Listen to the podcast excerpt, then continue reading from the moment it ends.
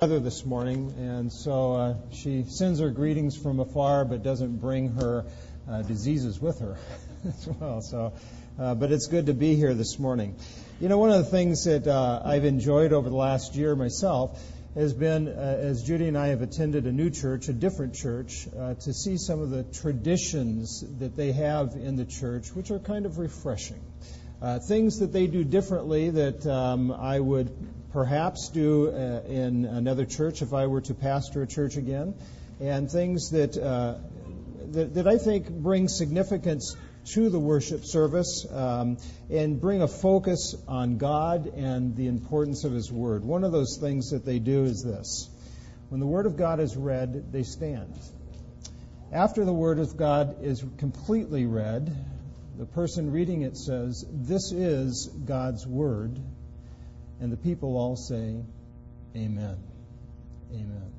Would you like to try that this morning? Why don't you stand with me, okay? Stand and turn to John chapter 3, verses 1 uh, through 21. Let's read all of these verses. Uh, we're not going to get through all of them, and I apologize for that, but um, John 3, 1 through 21.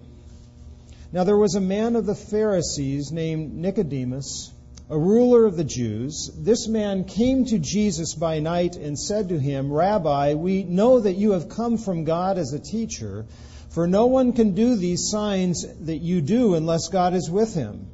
Jesus answered and said to him, Truly, truly, I say to you, unless one is born again, he cannot see the kingdom of God. Nicodemus said to him, How can a man be born when he is old? He cannot enter a second time into his mother's womb and be born, can he? Jesus answered, Truly, truly, I say to you, unless one is born of water and the Spirit, he cannot enter into the kingdom of God. That which is born of flesh is flesh, and that which is born of Spirit is spirit. Do not be amazed that I said to you, You must be born again. The wind blows where it wishes, and you hear the sound of it, but you do not know where it comes from and where it is going. So is everyone who is born of the Spirit. Nicodemus said to him, How can these things be? Jesus answered and said to him, Are you the teacher of Israel and you do not understand these things? Truly, truly, I say to you, we speak of what we know and testify of what we have seen, and you do not accept our testimony. If I told you earthly things and you do not believe, how would you believe if I tell you heavenly things? No one has ascended into heaven but he who descended from heaven, the Son of Man.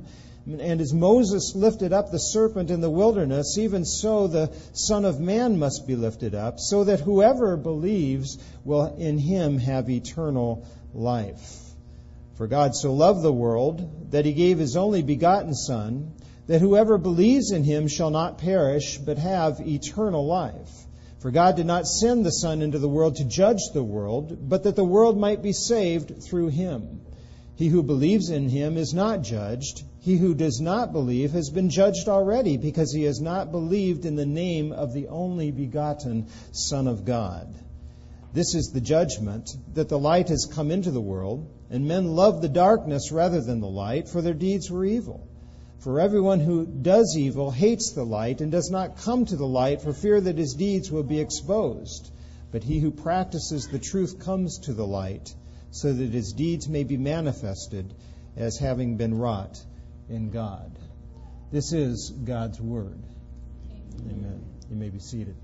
On February 6th, 1736, after a stormy four month journey across the Atlantic, an eager young clergyman from England climbed off the wooden deck of a tattered vessel and stepped firmly onto the red Georgia clay. It was his first time in America, and it seemed that a day was dawning brightly for the gospel ministry in the Georgia colony.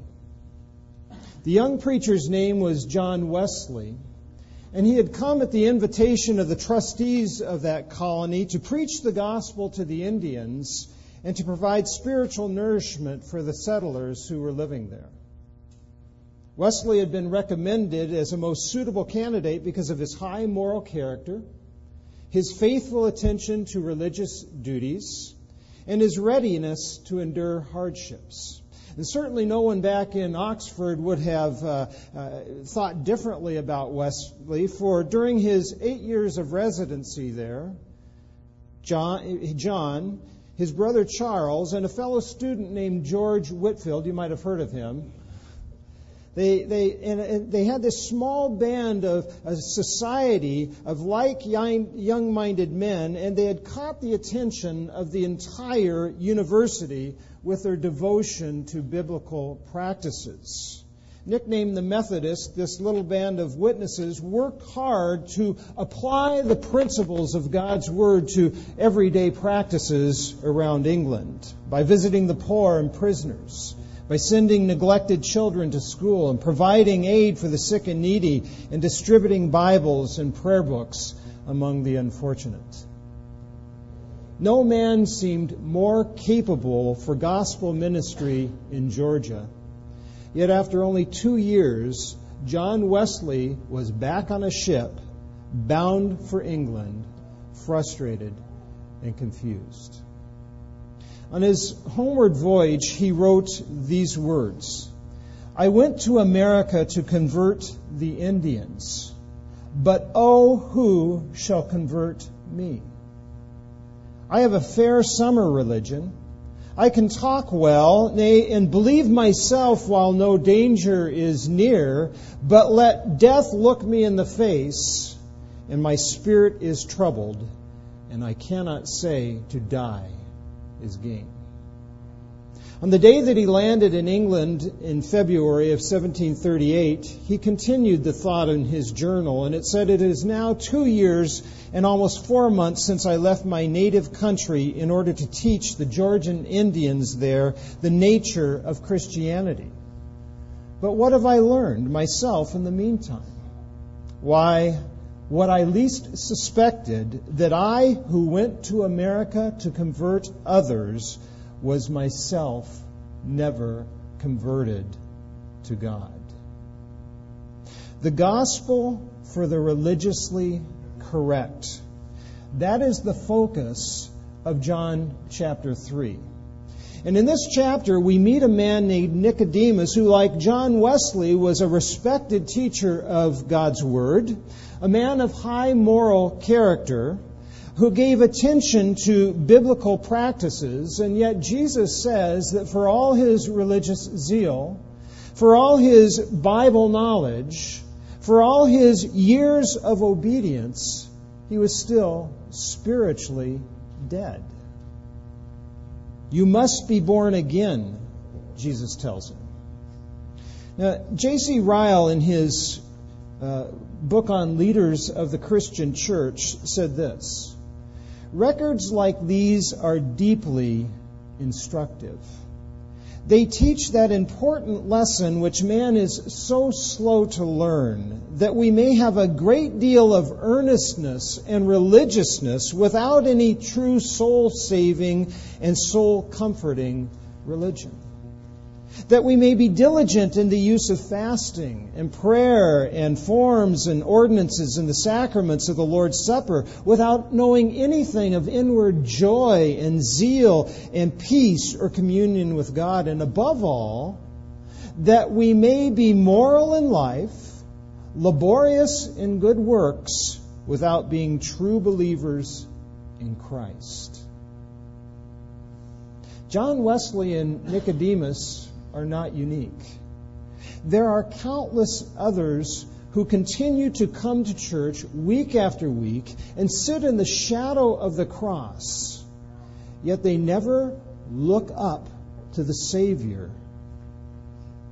and trust Him for the salvation that they need. Numerous people who call themselves Christians Yet they have never experienced the new birth that John or that Jesus speaks about here. The new birth which only the Spirit can accomplish in a person's life. The new birth which gives new life, eternal life, which changes sinful people and transforms them into the image of Christ. Christian is just a way of describing their religiously correct way of living. J.C. Ryle went on to say if anyone wants to know how far a man may go in outward goodness yet not be a true Christian, let him study carefully the experience of John Wesley. And I would say if anyone wants to know how to get out of that predicament, or if you know, know someone who needs to get out of that predicament, listen carefully to this chapter of John. Because Jesus will tell us. Now, last week we said we were going to look at six gospel truths for the religiously correct, and I gave you two last week. Today we're going to get to one, so we're not going to get to six. Uh, Steve will have to go on another vacation, and so so we can get to the other three. Last week we saw that salvation requires a, a complete change of you, excuse me, let me say it again. Salvation requires a complete change of who you are, no matter who you are. Verses 1 through 4, Jesus says, Unless one is born again, he cannot see the kingdom of God. Unless you're born new, unless you have this new birth, it doesn't matter how many days, how many years, how much experience you have reading your Bible, coming to church, listening to sermons, doing good works, unless you're born again, you cannot enter the kingdom of God. Salvation requires a complete change of who you are, no matter who you are. Jesus was talking to the teacher of Israel in this chapter. Secondly, salvation is accomplished by the Spirit's renewing power, not by man's religious customs and practices. Unless one is born of water and the Spirit, he cannot enter the kingdom of God, Jesus says. This is a, work of the Spirit of God. The Spirit blows where he wishes. It's his sovereign work in, in man, and it's not accomplished by all of your good works, Nicodemus. You may be climbed, you may have climbed up to the top of the ladder, but if you have established that as your way to heaven, your ladder's on the wrong wall. Remember we said last week. Get down and trust in God's Spirit. Today, I want to show you in verses 9 through 15 that salvation demands that we listen to Jesus and believe all that God has said about him through his word. That's really the essence of what Jesus tells Nicodemus in verses 9 through 15. Salvation demands that we listen to Jesus and believe all that God has said about him in his word. Look at 9 through 15 again. Jesus, Nicodemus says to him, How can these things be? Jesus said to him, Are you the teacher of Israel, and you don't understand this? Now, that is quite an indictment on Nicodemus. But it's an indictment not only on Nicodemus, but what the Jews had done with Judaism. They had made it into a system of works. God had always intended us to understand His Bible as, as needing, uh, understand salvation as being a work of His Spirit and a transformation that only He can give. So Jesus says to him, look at verse 11, Truly, truly, I say to you, we speak of what we know and testify of what we have seen, and you do not accept our testimony. If I told you earthly things and you do not believe, how will you believe if I tell you heavenly things? Mm-hmm. No one has ascended into heaven, but he who has descended from heaven, the Son of Man. As Moses lifted up the serpent in the wilderness, even so the Son of Man must be lifted up, so that whoever believes in him will have eternal life. say, how do you get all that? How do you get salvation demands that we listen to Jesus and all and believe all that God has said about him from those verses? I'm going to show you that, okay? Because I believe that's what Jesus is saying here. I want you to know this about the, the Pharisees, though the Jewish leaders were selective listeners when it came to God's word. The Jewish leaders of Israel were selective listeners when it came to God's word. They meticulously followed the things that they wanted to hear, but they conveniently ignored the things that they didn't want to deal with. Now, I don't think that a lot of Christians are too far off of that mark. Selectively listening and following God's word. For instance, the, the, the Jewish leaders of Jesus' day were, were fastidious when it came to tithing their income, and yet they completely ignored what God's word said about justice and mercy and righteousness. In Matthew 23, verse 23, Jesus says, Woe to you, scribes and Pharisees! Hypocrites, you tithe mint and dill and cumin. I think we mentioned this verse last week. You tithe mint and dill and cumin, yet You've neglected the weightier provisions of the law justice and mercy and faithfulness.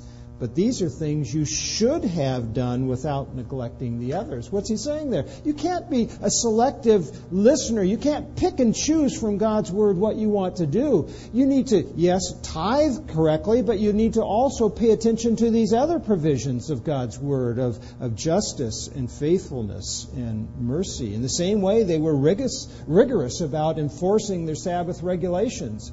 Uh, every, every page that you turn through go- the Gospels, you see them looking over Jesus' shoulder to see what? Is he going to do something wrong on the Sabbath? Are, are we going to find out that he's going to work on the Sabbath? And, and so it says in. Um, in Luke chapter 14 that they, they were rigorous about enforcing those Sabbath rules and regulations, yet they were oblivious to the law's demands for showing kindness and compassion no matter what day it was. I don't know if you remember Luke 14. It says that they were watching him closely, and there was in front of him a man suffering from dropsy. And Jesus answered and said to the lawyers and Pharisees, Is it lawful to heal on the Sabbath or not? Well, according to their rules and regulations, it was, because they had defined healing as work. All right? But they kept silent. And he took hold of the man and healed him and sent him away. And then he said to them, Which one of you having a son or an ox fall into the well will not immediately pull him out on the Sabbath day. Well, would that be work to pull somebody out of a well on the Sabbath day? Yes. Well, wouldn't it be violating the Sabbath? Yes, but it would be keeping Deuteronomy 19 verse or Deuteronomy 22 verses 1 through 4. And God is saying that, and Jesus is saying that the, the act of kindness is much more important than their definition of what Sabbath rules and regulations were. But these guys picked and chose. They, they, they, they were selective in their listening to God's word. They were selective in their following in God's word. And, and friends, I think it's a familiar story with a lot of Christians. It's a familiar story with people who are religiously correct. And it's the issue that Jesus confronts in Nicodemus. Let's look at how Jesus addresses this issue. Look at verse 9, or verse 11, actually. He first points to the great discrepancy between what Jesus has said and what the Jewish leaders accept. Look at verse 11. It says, Truly, truly, I say to you, we speak of what we know and testify of what we have seen and you, that's plural there, so it's you, Nicodemus, and the Pharisees do not accept our testimony. Let me ask you a question. Does it seem a bit odd to you that Jesus all of a sudden starts speaking in the plural in that verse? I mean, if this is a conversation between Jesus and Nicodemus, does it seem a bit strange that all of a sudden he starts speaking in the plural? Why is this? Who does he have in mind when he says we? Well, I did some exploring because that hit me odd, and, and I found that some people think that Jesus is referring to his disciples who were perhaps with him in the room that evening. Perhaps. But, but the way this is worded and the way I read the disciples, to me it seems the disciples were often more confused than they were certain about the things that Jesus was saying. So I'm not sure that that's who Jesus was, would be talking about. Besides, there's no indication that they were even present when Nicodemus came to see Jesus. Other people seem to think that he means all of those who through, through whom God has uh, spoken his word to Israel, beginning with Moses and continuing on through all the prophets and ending with John the Baptist. That, that the prophets, we, the people that have spoken God's word to Israel, is who Jesus has in mind. In fact, look at John 5, if you will, for a second. It would lend some merit to this view. John 5 32, Jesus says, There is another who testifies of me, and I know that his the testimony which he gives about me is true. You have sent to John, and he has testified of the truth. So he, Jesus connects the testimony about him to what? John the Baptist's testimony as well. Or the words that Jesus speaks, he connects to John the Baptist's testimony, I should say. Verse 39, look what it says. You search the scriptures. Now, this is everything that's been written, because you think that in them you have eternal life, and it is these that testify about me. So he might be including the prophets there. And then uh, if you look at verse 46, if you believed Moses, you would believe me, for he wrote about me. So perhaps that's what Jesus has in mind, that he's connecting what he says with all of the revelation of God's Word. But I think there's another view, and I think it's a more compelling view of who Jesus has in mind. I think he's speaking of his essential unity and communion with God the Father. Jesus is sitting before Nicodemus, and they're having this personal conversation. And when he says we, he's indicating that he is in complete and essential unity and communion with the God of the universe, his heavenly Father. This is a critical theme in, in John's Gospel, something that he draws out right from the very first verse. You know the first verse? In the beginning was the Word, and the Word was what? With God, and the Word was God. The same was in the beginning with God.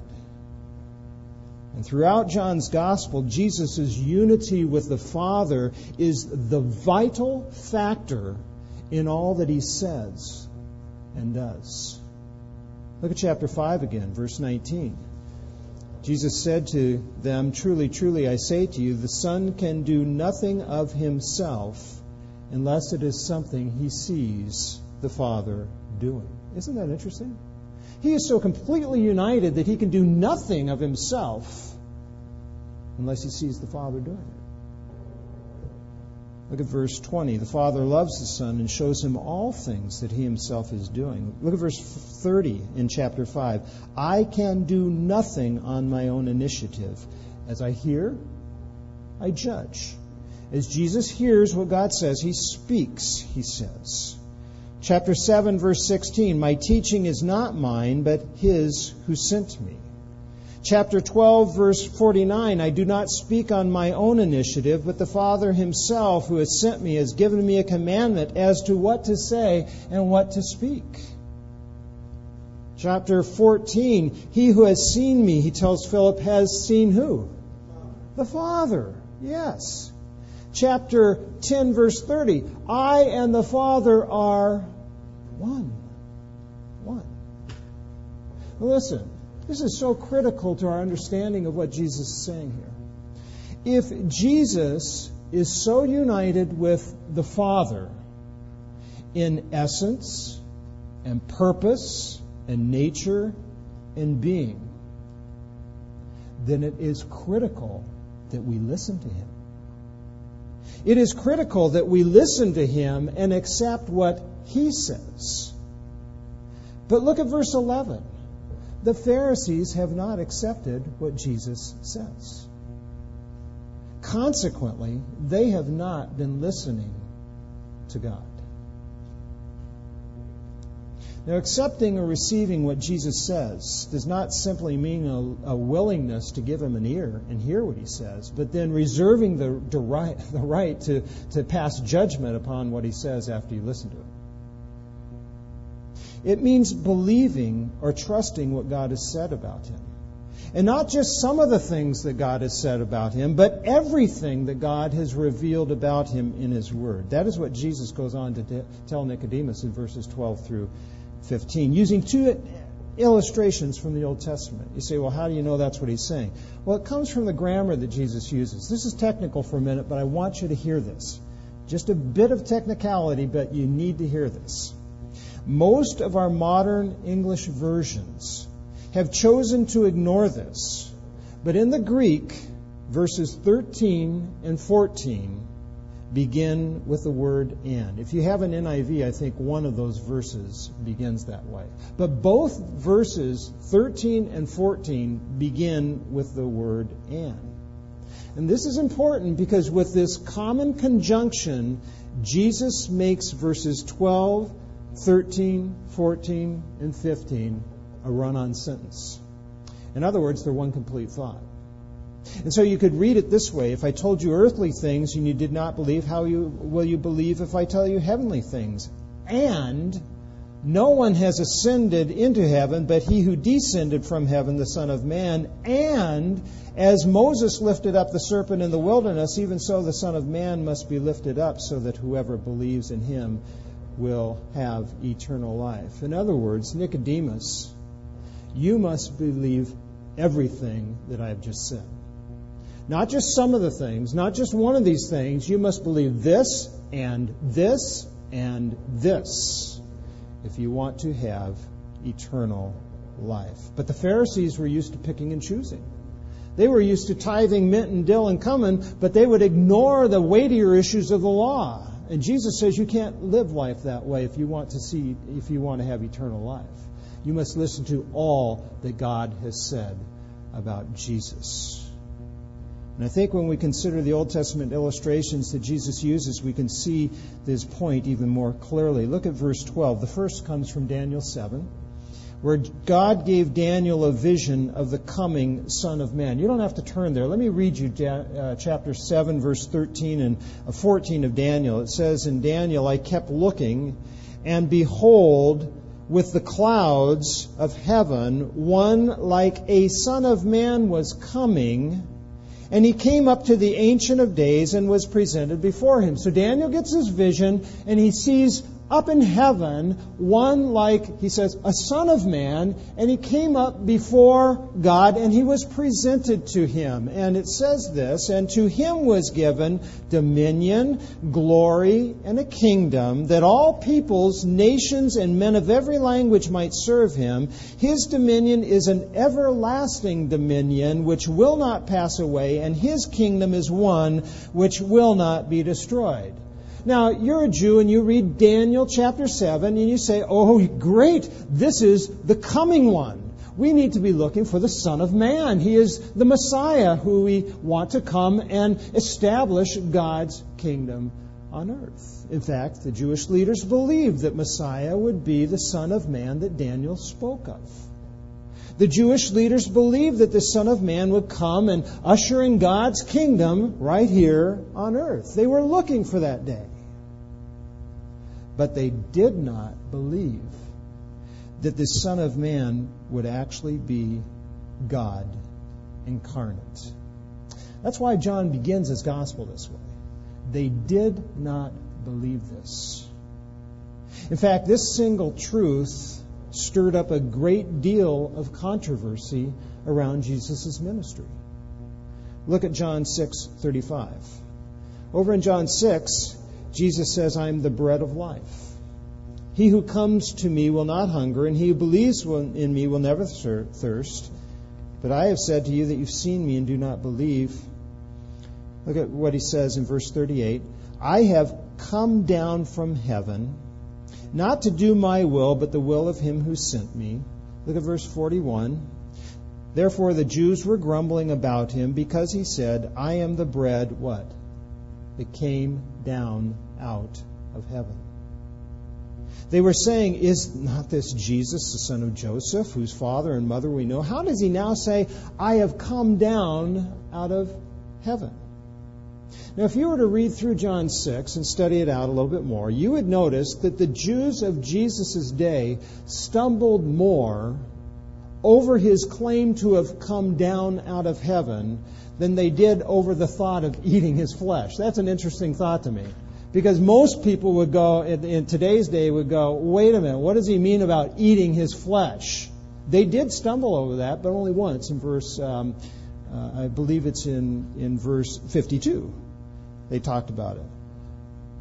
But in verses 60 and 62, in verse 61 and 41, they were really upset about this idea that he was saying he had come out of heaven. In fact, his claim to have come out of heaven proves to be in John 6 the central controversy. It's the issue he, Jesus addresses at the end of John 6, and it becomes the reason that many of his disciples turned away and walked with him no more. Why? Because the Jews in Jesus' day believed that the Son of Man that Messiah would be the Son of Man of Daniel 7. They believed that he would come and usher in God's kingdom here on earth, but they did not believe that he would come from heaven's throne and be God incarnate. Look at verse 12 again. What is Jesus saying? If you believe the Son of Man, you can't pick and choose what you want to believe about him. You must believe that he has come down where? From heaven. From heaven.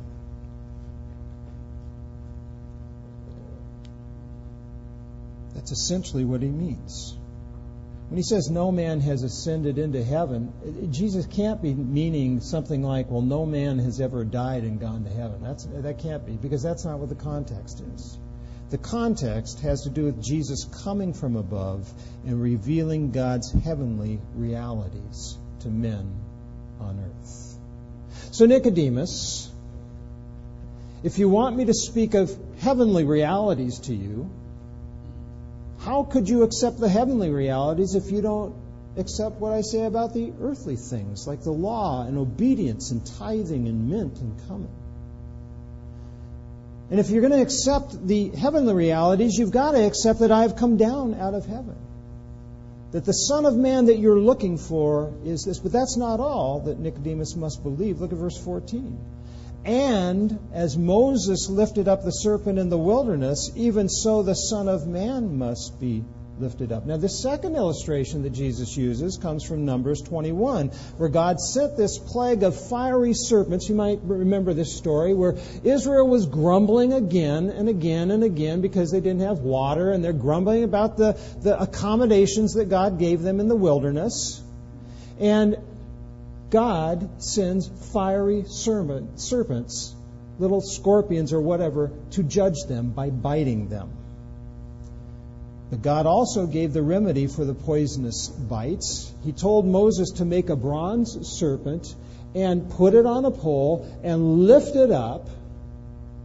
And Moses did that, and everyone who looked to that pole was healed of their snake bites and lived.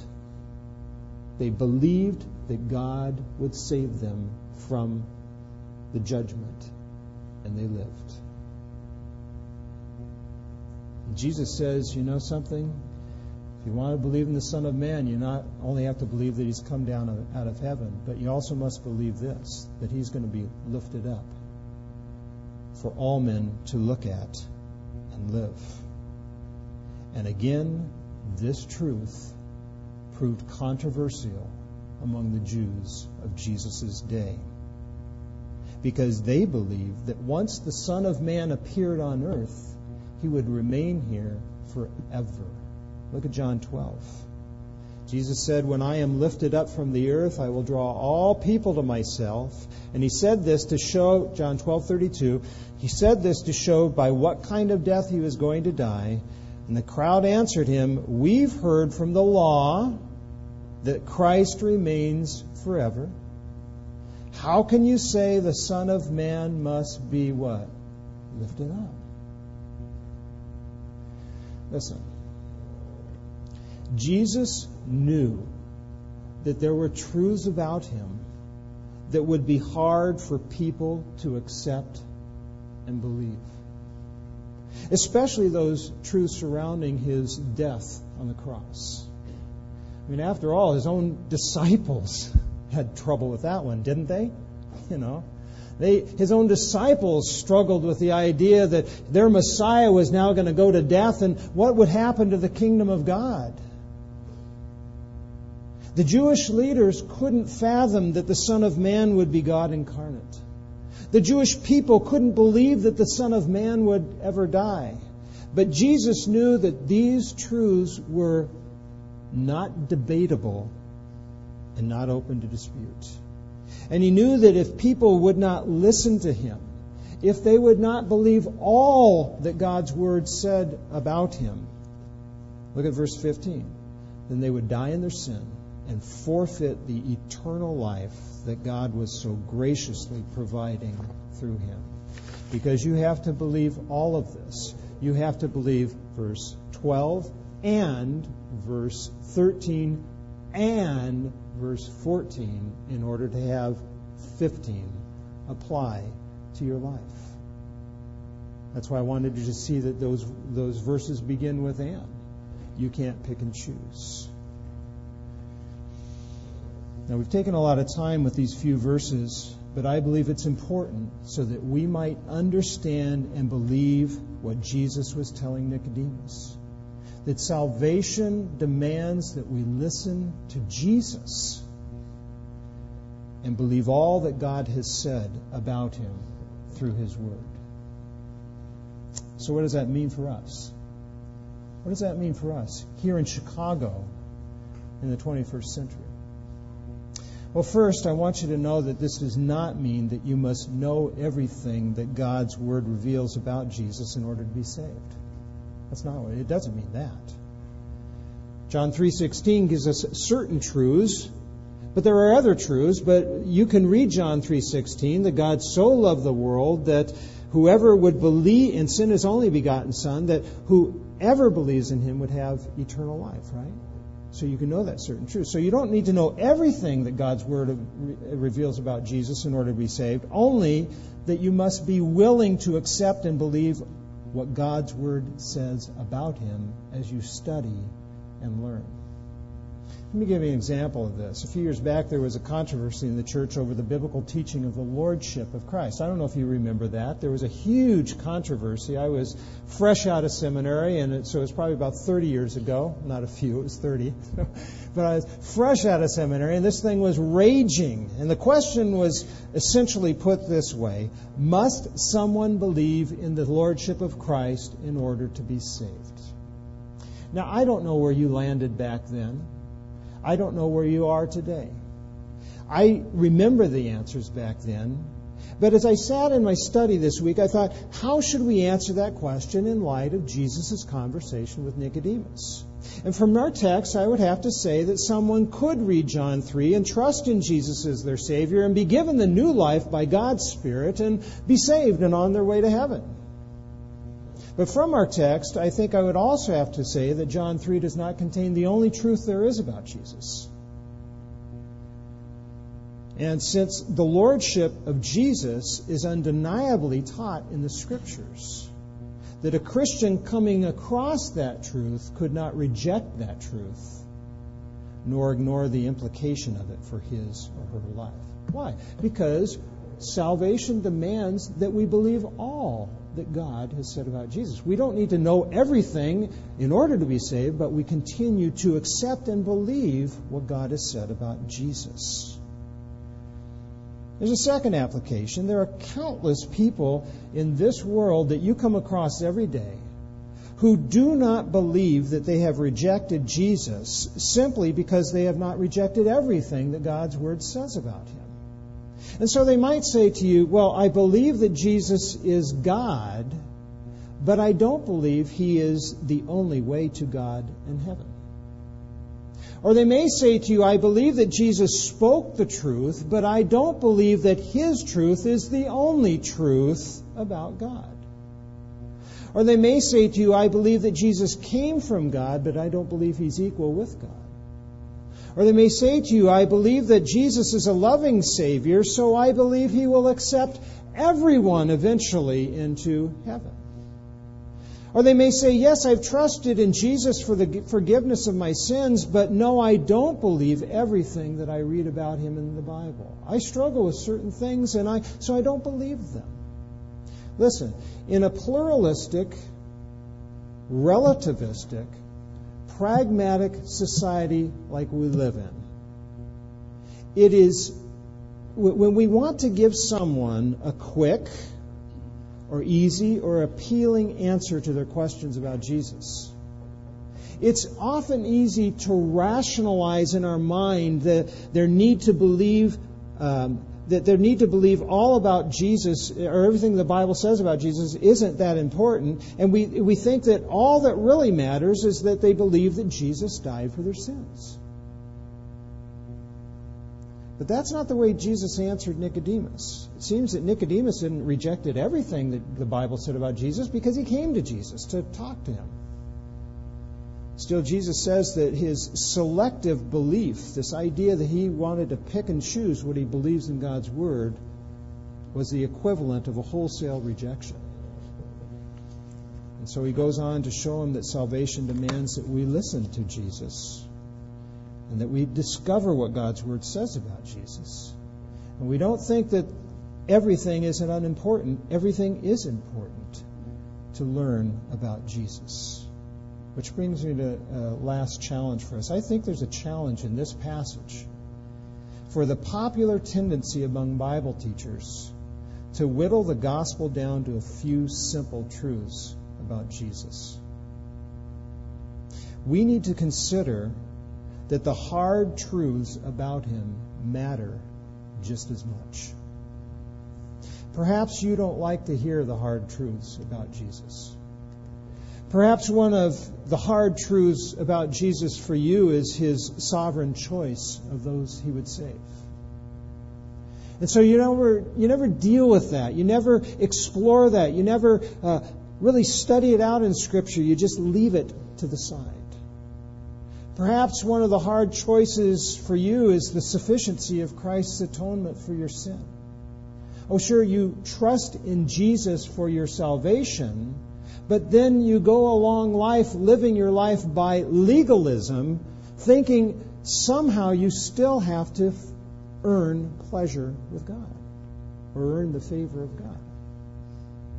Well, that's denying whatever what the Bible says about the sufficiency of Christ's death and atonement for you. Perhaps one of the hard truths about Jesus are his temptations. You just can't figure out how, how God the God man, the perfect man, could truly be tempted like you are. Perhaps one of the struggles that you have about Jesus is his power to heal. If Jesus really has the power to heal, how can there be so much pain in the world? If Jesus has the power to conquer sin, and if Jesus conquered sin on the cross, how come there is still so much evil? And you struggle with this, this truth about Jesus that he has conquered sin. Do we believe that? Or the extent of his death, if Jesus died to save the world, as John 3 says, why would anyone still be condemned to an eternity in hell? Listen, there are a lot of hard truths for us to consider about Jesus. There aren't easy answers to all these truths. But we cannot just choose to ignore them. We dare not adopt an unbiblical argument either. If you avoid listening to these passages, if you avoid listening to messages about them, if you wish it could all be as simple as Jesus loves me, this I know, for the Bible tells me so. If that's the way you are, I'd like you to consider two paths that flow out of John chapter 3. Okay? Both paths lead to Calvary through the book of John. The first path is the one is um, is the one Nicodemus actually traveled as he came to the doorstep where Jesus was staying that night. Nicodemus had been on this path a long time. It's the path of picking and choosing what he wanted to believe from God's Word. It's also the path that the Pharisees took as the book of John continues on, and it leads to the cross where they reject Jesus and condemn him to die. The second path actually begins at the back door of John chapter 3 and was traveled by Nicodemus alone, no longer with the Pharisees. It was a new path. It was the path of listening to Jesus and believing all that God said about him in his word. And no doubt this path was not as easy to travel as the well worn road, but it led Nicodemus to the vantage point of the cross. You see, if you read through this book, John indicates that Nicodemus was one of a faithful few who stood at the cross and believed in Jesus as he hung there dying for his sins. And as he stood in the shadow of that cross and looked up, believing that this bruised and bleeding person hanging there was dying, was really God's loving remedy for his sins. No doubt Jesus' challenge in chapter 3, verses 14 and 15 would have become the greatest comfort to his heart and soul. The challenge is that as Moses lifted up the serpent in the wilderness, so the Son of Man must be lifted up. Nicodemus, do you really believe this? Is this something that you're going to pick and choose? If you believe this, Nicodemus, you may have eternal life. So I just leave us with a question this morning. Which path will you be on as you leave John chapter 3? The path of selective listening? The path of picking and choosing what you want to believe about Jesus? Or will it be the path of listening to Him and believing all that God has said about Him in His Word? Oh, may God grant us to be on Nicodemus's path so that we might truly find eternal life. Let's pray. Father, we do thank you for this discussion that Jesus our Lord had with Nicodemus. And Lord, from these few short verses, I pray that we would be people who listen to your Son. We're told that you had to speak audibly twice, once at Jesus' baptism, the other at his transfiguration. This is my beloved Son. Listen to him. Father, let us listen to him. And as we come to the truth about Jesus in your word, Father, I pray that you would uh, give us hearts that believe all that we hear. That in believing that Jesus is the Christ, the Son of the living God, we might have life in his name. Guard us from picking and choosing what we want to believe. Guard us from ignoring the hard things about Jesus that we just may not understand or that we get so emotional about we can't deal with. Oh Lord, open our eyes to the wondrous truths of Christ that He is God of very God, that He is the Son of Man that has come to save us from our sins. And Lord, I pray that no one here today would walk out without looking to Jesus with eyes of faith, trusting Him solely. I pray this in your Son's name. Amen.